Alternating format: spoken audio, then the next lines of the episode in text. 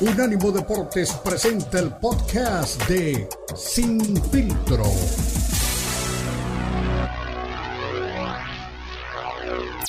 de acuerdo. Eh, yo creo que si, si hubiera voluntad de ambos, eh, podrían este, llegar, pero también puede ser una estrategia, ¿no, este, Cristian, para llamar la atención, para decir, bueno, eh, igual y no se da, pone la fecha de, plazo este lunes y por la noche nos enteramos de que finalmente sí se llegó a un acuerdo, o a lo mejor mañana, ¿no? Martes, este, bueno, ya puso plazo, pero entre martes y miércoles que genera algo digo, pensando en a lo mejor también este, hacer expectativa, ¿no? Para la gente. Puede ser también, la verdad que puede ser también que, sea únicamente una eh, cortina de humo para poder darle más eh, drama a, la, a lo que es este preámbulo de, pelea. Pero bueno, también habla, ya habla Oscar de la Hoya acerca de Ryan García. También es momento de escuchar a, Eddie Hearn que habla de la contraparte, ¿no? La, la parte también que tiene igual o, mayor eh, señorío en esta pelea y, hablo de, de Yerbonta Davis, de Yerbonta Davis. Así que escuchemos a Eddie Hearn qué es lo que tiene que decir acerca de este combate.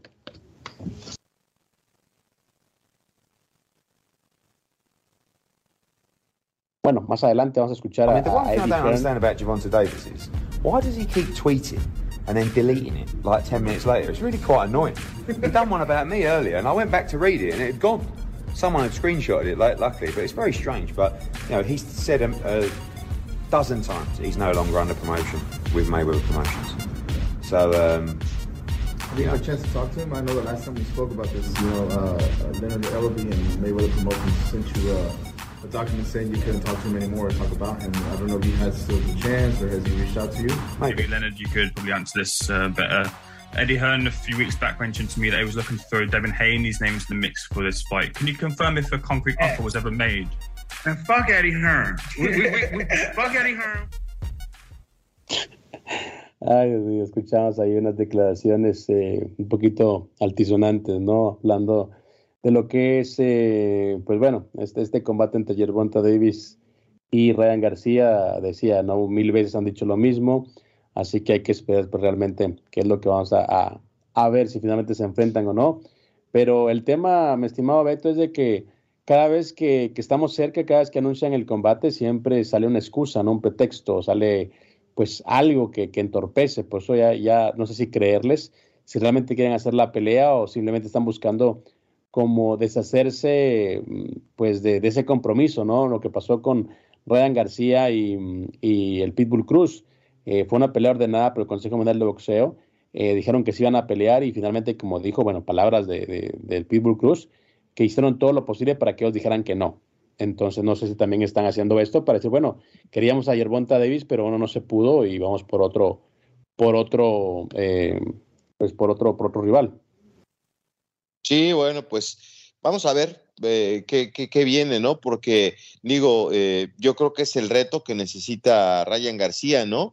Eh, como quiera, Yerbonta sigue este, en la cumbre, ¿no? Yo creo que el, que no se dé la pelea, y por eso pienso que presiona Oscar de la Hoya, es porque el, que necesita este combate, para mi gusto, es, es, Ryan García, ¿no? Él tendría que, pues a lo mejor ceder, ¿no? Para, para poder eh, conseguir cosas. Digo, vimos a Yerbonta noqueando la semana pasada y, ya está entrenando, está con, muchas ganas de, continuar con su carrera. Eh, no, no, no está descansando, ya está trabajando, lo que me hace pensar que sí tiene en mente un, combate este, próximo, eh, a corto plazo. Entonces, yo creo que están generando expectativa y, si Oscar de la Hoya quiere presionar, más bien creo que tendría que ceder porque eh, Ryan García necesita más esta pelea que Yerbonta Davis para mí. Y te digo una cosa, eh, de hecho, cuando uno habla de, de Yerbonta Davis y de, y, esa insistencia de mantenerse en forma, a mí me, solo me, llama algo a la atención o me, me, transporta a un, a un personaje, ¿no? Como Floyd Mayweather Ah, el, trabajo duro siempre eh, paga dividendos, es creo una de las cosas que, hizo eh, pues, realmente eh, a, Floyd Mayweather y ahora su pupilo, aunque ya no trabajan juntos, pero realmente también sigue por esa línea, ¿no? Cuando me decía sigue trabajando, sí, sigue trabajando, pero es que el tipo tiene toda la escuela de uno de los mejores en la historia dentro del boxeo, ¿no? Trabajar duro, trabajar duro, entrenarse. Y también me decía alguien eh, acerca de los boxeadores retirados. Me decía, de Mayweather pueden decir lo que sea.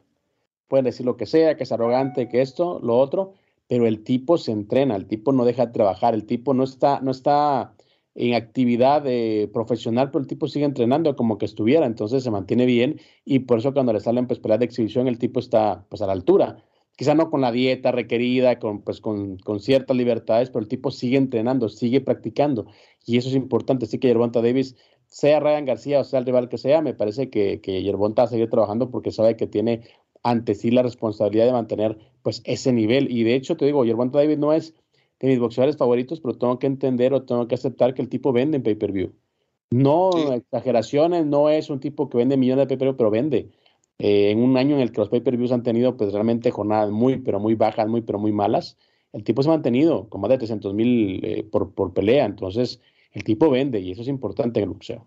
No, y, y, Ryan también, ¿eh? Digo, como quieres, este influencer, lo siguen medio, este, nueve millones de, de personas en sus redes sociales entonces, eh, está en el momento de, dar el salto, ¿no? De, o, de convertirse en alguien importante en el boxeo o pues no, no, no, no trascender, ¿no? Como, como boxeador, porque sí tiene gente que lo sigue y es, este, muchos piensan que es un producto de la mercadotecnia, eh, que, que, deja muchas dudas, eh, que, aparte pues tiene ahí el tema de su papá, ¿no? Que es otra cosa, pero mucha gente habla de, que tiene velocidad para lanzar golpes, que, es un, peleador que sí puede complicarle a Yerbonta Davis. Esa es la gran pregunta, ¿no? O sea, Ryan tiene este, de verdad una oportunidad de, derrotar a Yerbonta Davis. Esa es la, gran pregunta, eso es lo que están eh, pues, realmente por averiguar eso es lo que realmente eh, queremos saber, es lo que realmente queremos eh, pues descubrir en ese, en ese, en esa pelea. Pero para, para, que la, para que sepamos eso, pues tenemos que primero tener la confirmación de que van a enfrentarse sí o sí. O sí. Y yo también pienso que Yerbonta Davis en este momento no tiene eh, realmente nada que demostrar. Ryan García sí tiene que demostrar. Y por supuesto, alguien decía, lo hacía, no sé si a broma o realmente lo pensaba, pero él decía, es que realmente eh, en la pelea entre Yerbonta Davis y Ryan García es como poner a pelear a una a un tren o un tanque contra una bicicleta, ¿no? Decía, no tiene nada que hacer eh, pero realmente eh, Ryan García con, con, con Yerbonta Davis y por eso es que realmente pues llama la atención. Yo aquí, yo aquí quiero pensar que Ryan García nos puede mostrar que no es únicamente un, influencer. El tipo tiene velocidad, eso sí no se le puede negar. Tiene muy rápido, tiene muy ágil, pero cuando tuvo un, boxeador de, categoría enfrente, como Luke Campbell, lo mandó a la lona. Luego se recuperó, castigó al cuerpo, ganó el combate, pero, pues, realmente la mayoría de rivales de, de, Ryan García no han tenido el calibre que tienen Yerbonta Davis, o ninguno ha tenido ese calibre, hay que decirlo. Y por supuesto que es, es momento de saber si es, la, si Ryan García es pues un, eh, una fabricación de Oscar de la Hoya y su campamento, o bien si realmente sí tiene algo para, para poder darle a lo que es el deporte. Pero bueno, esa es una de las dudas que tenemos y no lo sabremos hasta que no puedan enfrentarse estos dos rivales. En abril, supuestamente es la fecha. Esta semana tienen para firmar el contrato.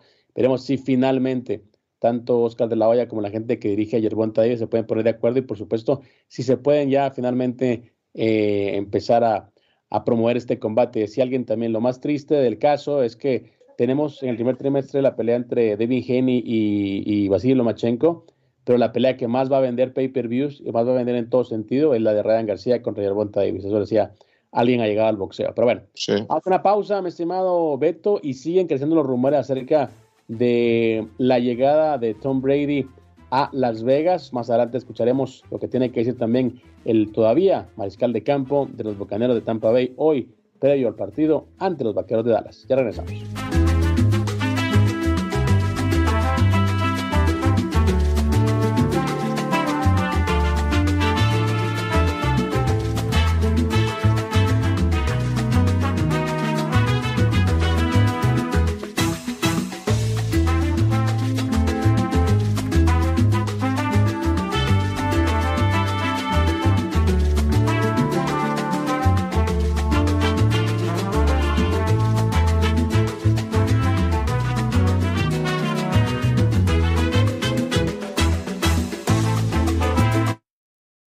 Facebook, Unánimo Deportes.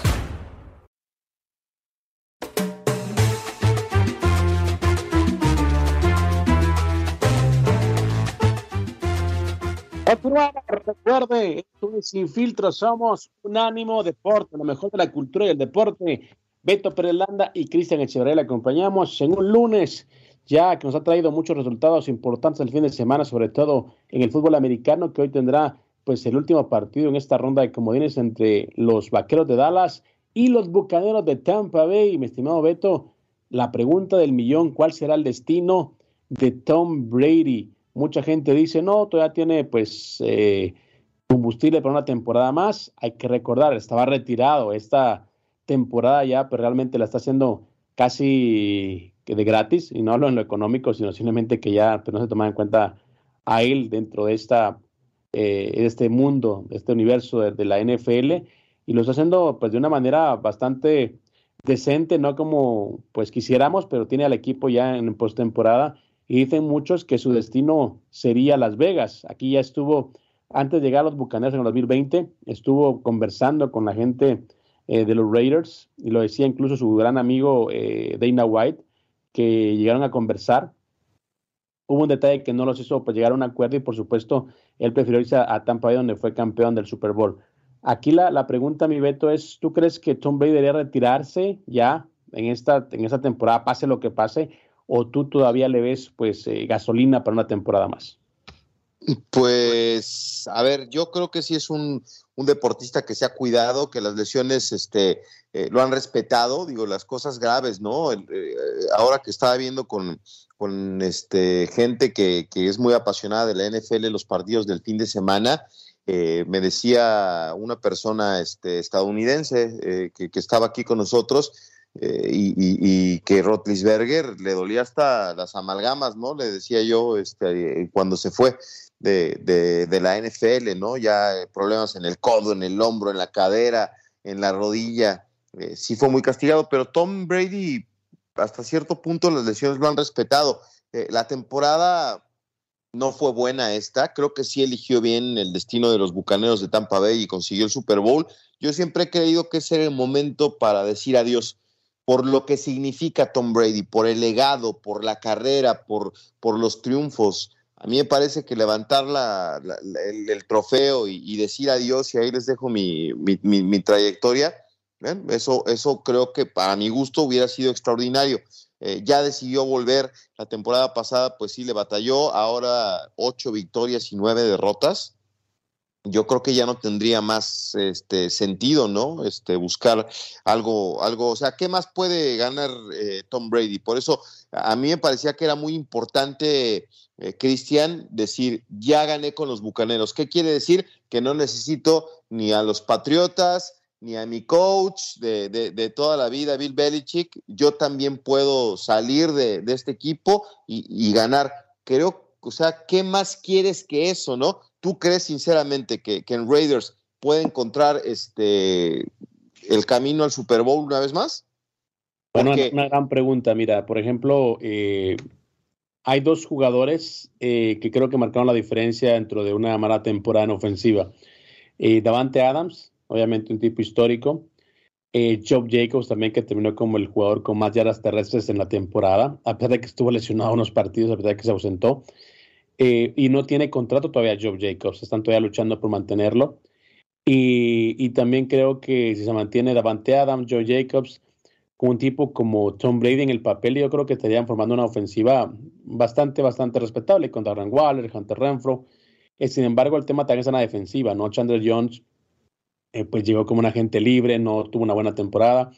Pero eh, yo siempre he dicho, Tom Brady es como Maradona, ¿no? El tenerlo en el equipo te da un plus diferente, te da confianza y a veces tus compañeros pueden reaccionar de mejor manera. Así que yo creo que sí tiene por ahí Tom Brady para una temporada más. Una más. Pensar ya a largo plazo no lo veo factible, pero yo lo veo como una temporada de transición para que prepare otro quarterback y por supuesto pues tenga por ahí pues una, una temporada despedida eh, pues muy al estilo de Tom Brady. Pero bueno, eso es lo que pensamos tú y yo, pero escuchemos qué es lo que, qué es lo que piensa el mariscal de campo de los Bucaneros de Tampa Bay eh, a pocas horas ¿no? de enfrentar a los Vaqueros de Dallas.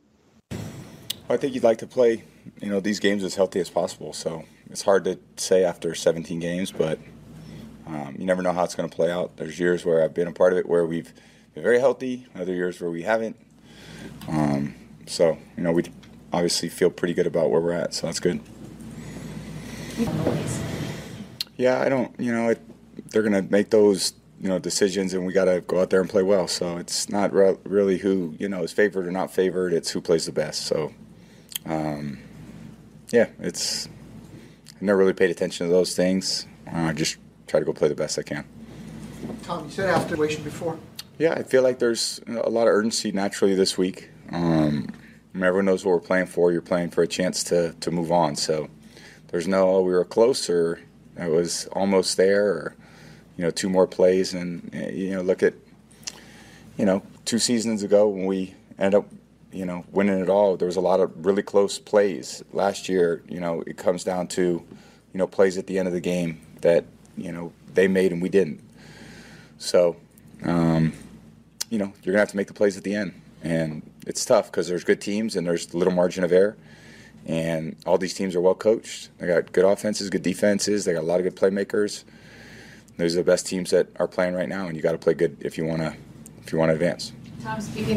Ahí eran las palabras de Tom Brady, eh, mariscal de campo, los Bucaneros de Tampa Bay. En resumen, primero decía, bueno, lo más importante es, es eh, llegar eh, con salud, llegar bien físicamente, o sea, llegar eh, a plenitud. Decía, yo sé que es complicado decirlo después de 17 fechas, pero bueno, eso es lo que, a lo que queremos llegar. luego también le hablan acerca de decisiones de jugar o no jugar. Decía, buenas cosas, yo no, pero realmente no le pongo ningún tipo de atención. Yo juego y hago lo mejor que puedo y ya es lo, lo único que puedo ofrecerle al equipo. Y luego le preguntaban también, obviamente, después acerca del rival.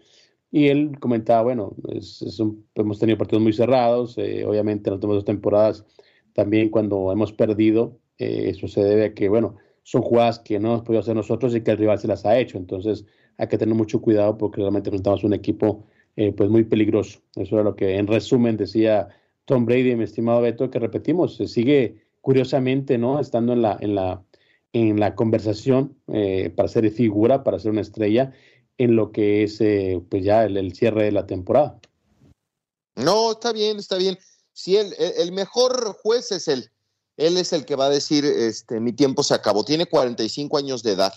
Eh, es un, un jugador que, que, ha llevado una vida perfectamente disciplinada, eh, nunca ha tenido ningún tema. Eh, nos llamó la atención aquella vez que ganó el Super Bowl con los Bucaneros y que lo vimos pasados de copas, porque nunca, nunca hemos tenido nada que decir de Tom Brady fuera de las canchas. Ya lo de los balones desinflados y las cosas con Bill Belichick, bueno, eso a mí, para mi gusto, siempre va a empañar su, su carrera. Sin embargo, pues es un hombre récord, ha ganado absolutamente todo, tiene más Super Bowls que varios equipos, que muchos equipos de la NFL por eso creo que no vale la pena que el, que el deporte lo retire. Este, estamos acostumbrados a verlo titular, eh, haciendo cosas importantes eh, dentro del emparrillado. Yo creo que si va allá al, al, equipo de Raiders. Eh, puede ser una, una, última buena temporada, ¿no? Pero no sé si el equipo, eh, eh, ya con la llegada de un coreback como Tom Brady, cambie y sea protagonista, porque, digo, estamos hablando del máximo ganador de, de, la NFL. Otra cosa que no se está en el supertazón es un fracaso para un, jugador como Tom Brady. Exactamente. Te digo una cosa rápidamente para irnos a la pausa. Le preguntaban a Oscar Ruggeri cuándo, por cuándo decidió retirarse y él dice que, que, siempre que jugaba, pues obviamente ya él sentía que tenía edad para un par de temporadas más, pero un día jugando, dice, él le gustaba jugar siempre en, contra, ¿no? La hostilidad a él le caía muy bien. Eh, entonces, una vez que jugaba de local, estaba dentro de su corner y un aficionado le dijo, oye, Oscar, ya estás robando. Dice, esa frase me cambió la vida porque la gente que siempre me apoyaba me estaba diciendo que ya no me quería ver, entonces en ese momento decidí retirarme. Así que veremos hasta dónde le da a el buen Tom Brady. Una pausa, ya regresamos.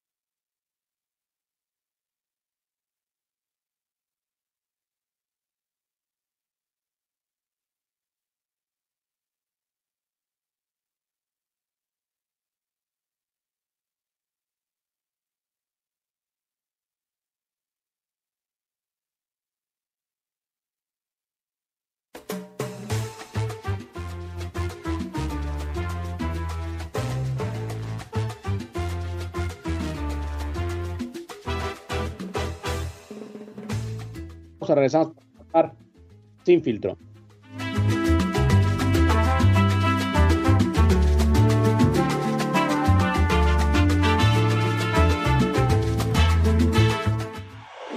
Somos un Unánimo Deportes el poder del deporte y la cultura latina.